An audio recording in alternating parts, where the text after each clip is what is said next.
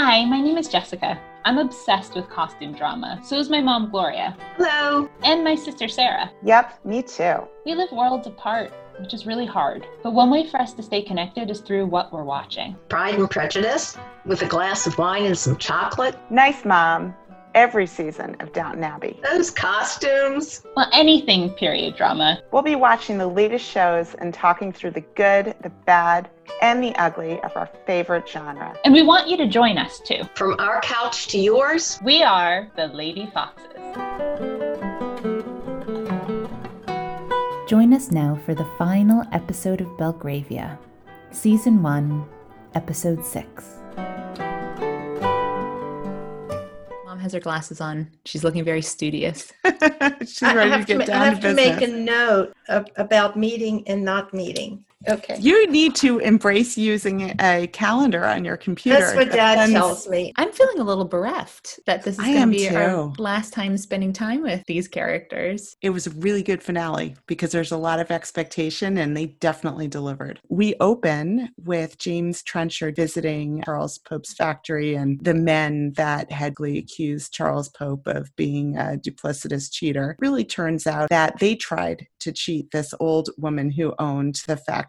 In other words, you gentlemen are liars and jealous cheats who profit from frightening old ladies. Now, just a minute. That's Mariah's mother, Lady Templemore, seems to be making a habit of just popping into Lady Brockenhurst. In that meeting, she finds out that Charles is, in fact, the Brockenhurst grandson, but she's under the impression that he's a bastard and not legitimate. She freaks out and she accuses Lady Brockenhurst of ruining her life. You have stolen my daughter and ruined my life. Susan tells John that she is pregnant and he is horrible to her. He also tells her, too, that he has proof that Charles Pope is, in fact, next in line to inherit the Brockenhurst fortune and that it's ruined his life. And he has these papers that have all that information. He leaves them on the table and she steals them and delivers the papers to Mr. Trenchard and also reveals she is pregnant. And when she knows that Susan's pregnant, she knows there's no way it's Oliver's baby. And Susan just lays it all out on the line. And Anne says, I'll tell you what, I'm going to support you. I'm going to give you Glanville, and Oliver and you can retire there. Oliver knows that Susan's pregnant. He obviously knows it's not his. The way she positions that it would be good for him to be a father, where she gets something she wants, he gets something he wants, it makes him feel actually not humiliated, but have a purpose. If I hadn't done what I've done, you'd be childless to the end of your days. You'll be a gentleman now, Oliver. A real one. John and Oliver are devising a plan to get rid of Charles Pope, but Oliver's heart's not really in it and ends up telling his father. And the two of them run over to where this meeting is supposed to take place between John and Charles. And it becomes very clear because John's very direct, basically says, You know, I'm going to kill you.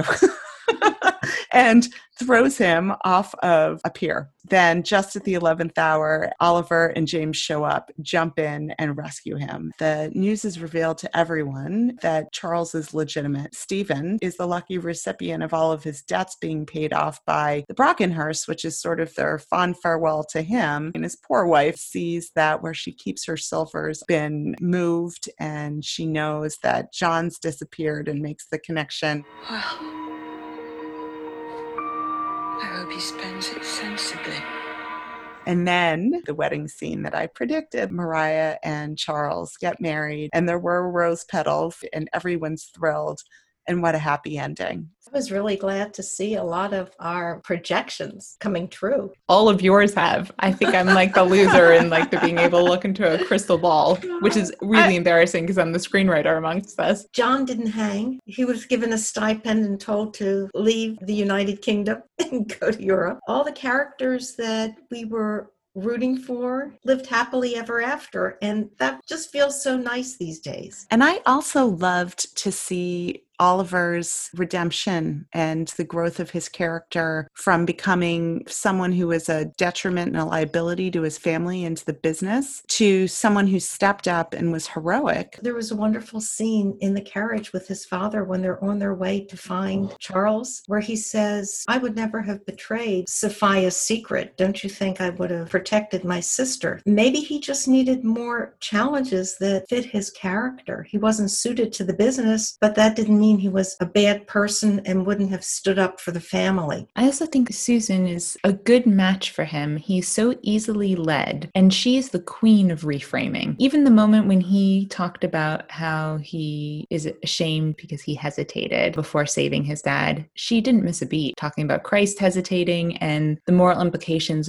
of not putting the emphasis on hesitating, but that you conquered that feeling of ambivalence. She also presented her pregnancy as a calculated decision on her part to provide an heir for him. That's a wonderful case of reframing. What do you guys think of Spear in this episode? I think that she has always known throughout where her allegiances were. I think the only thing that was lacking, as long as we're talking about that aspect, was that you wanted Turton to get his. You never at least got to see the conversation between Turton and James. I think that's one piece of satisfaction I wish I had had Speaking about emotional satisfaction, we have been joking about the fact that Lady Brockenhurst has told everyone this very important news, but Peregrine. And we never got to see that scene. You're right. He just seemed to know at that dinner. You know, that would have been a great scene to have. And I wonder if they filmed it, it would have been nice to witness that moment and have some emotion on his part.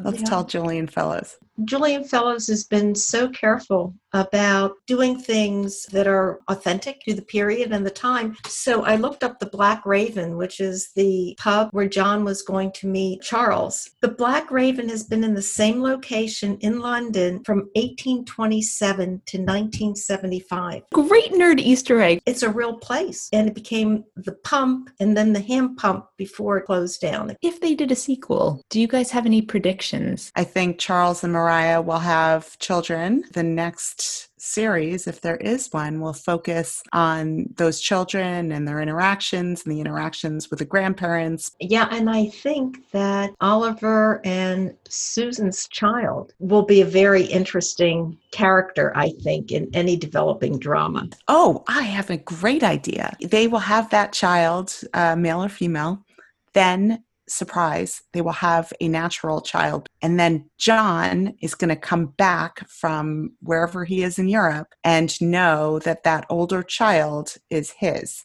and somehow try to insert himself in that dynamic. Ooh, I like that. Yeah. Thanks. Oh, that's a great plot. I hope Julian Fellowes is listening to this. Well, I'm looking forward to choosing our next series. Oh, this has been so much fun and a wonderful way to gather together every week. Bye, guys. See you next Bye. season. Bye. Until then, you can find us online. Ask a question, leave a comment on Instagram and Twitter at the Lady Foxes.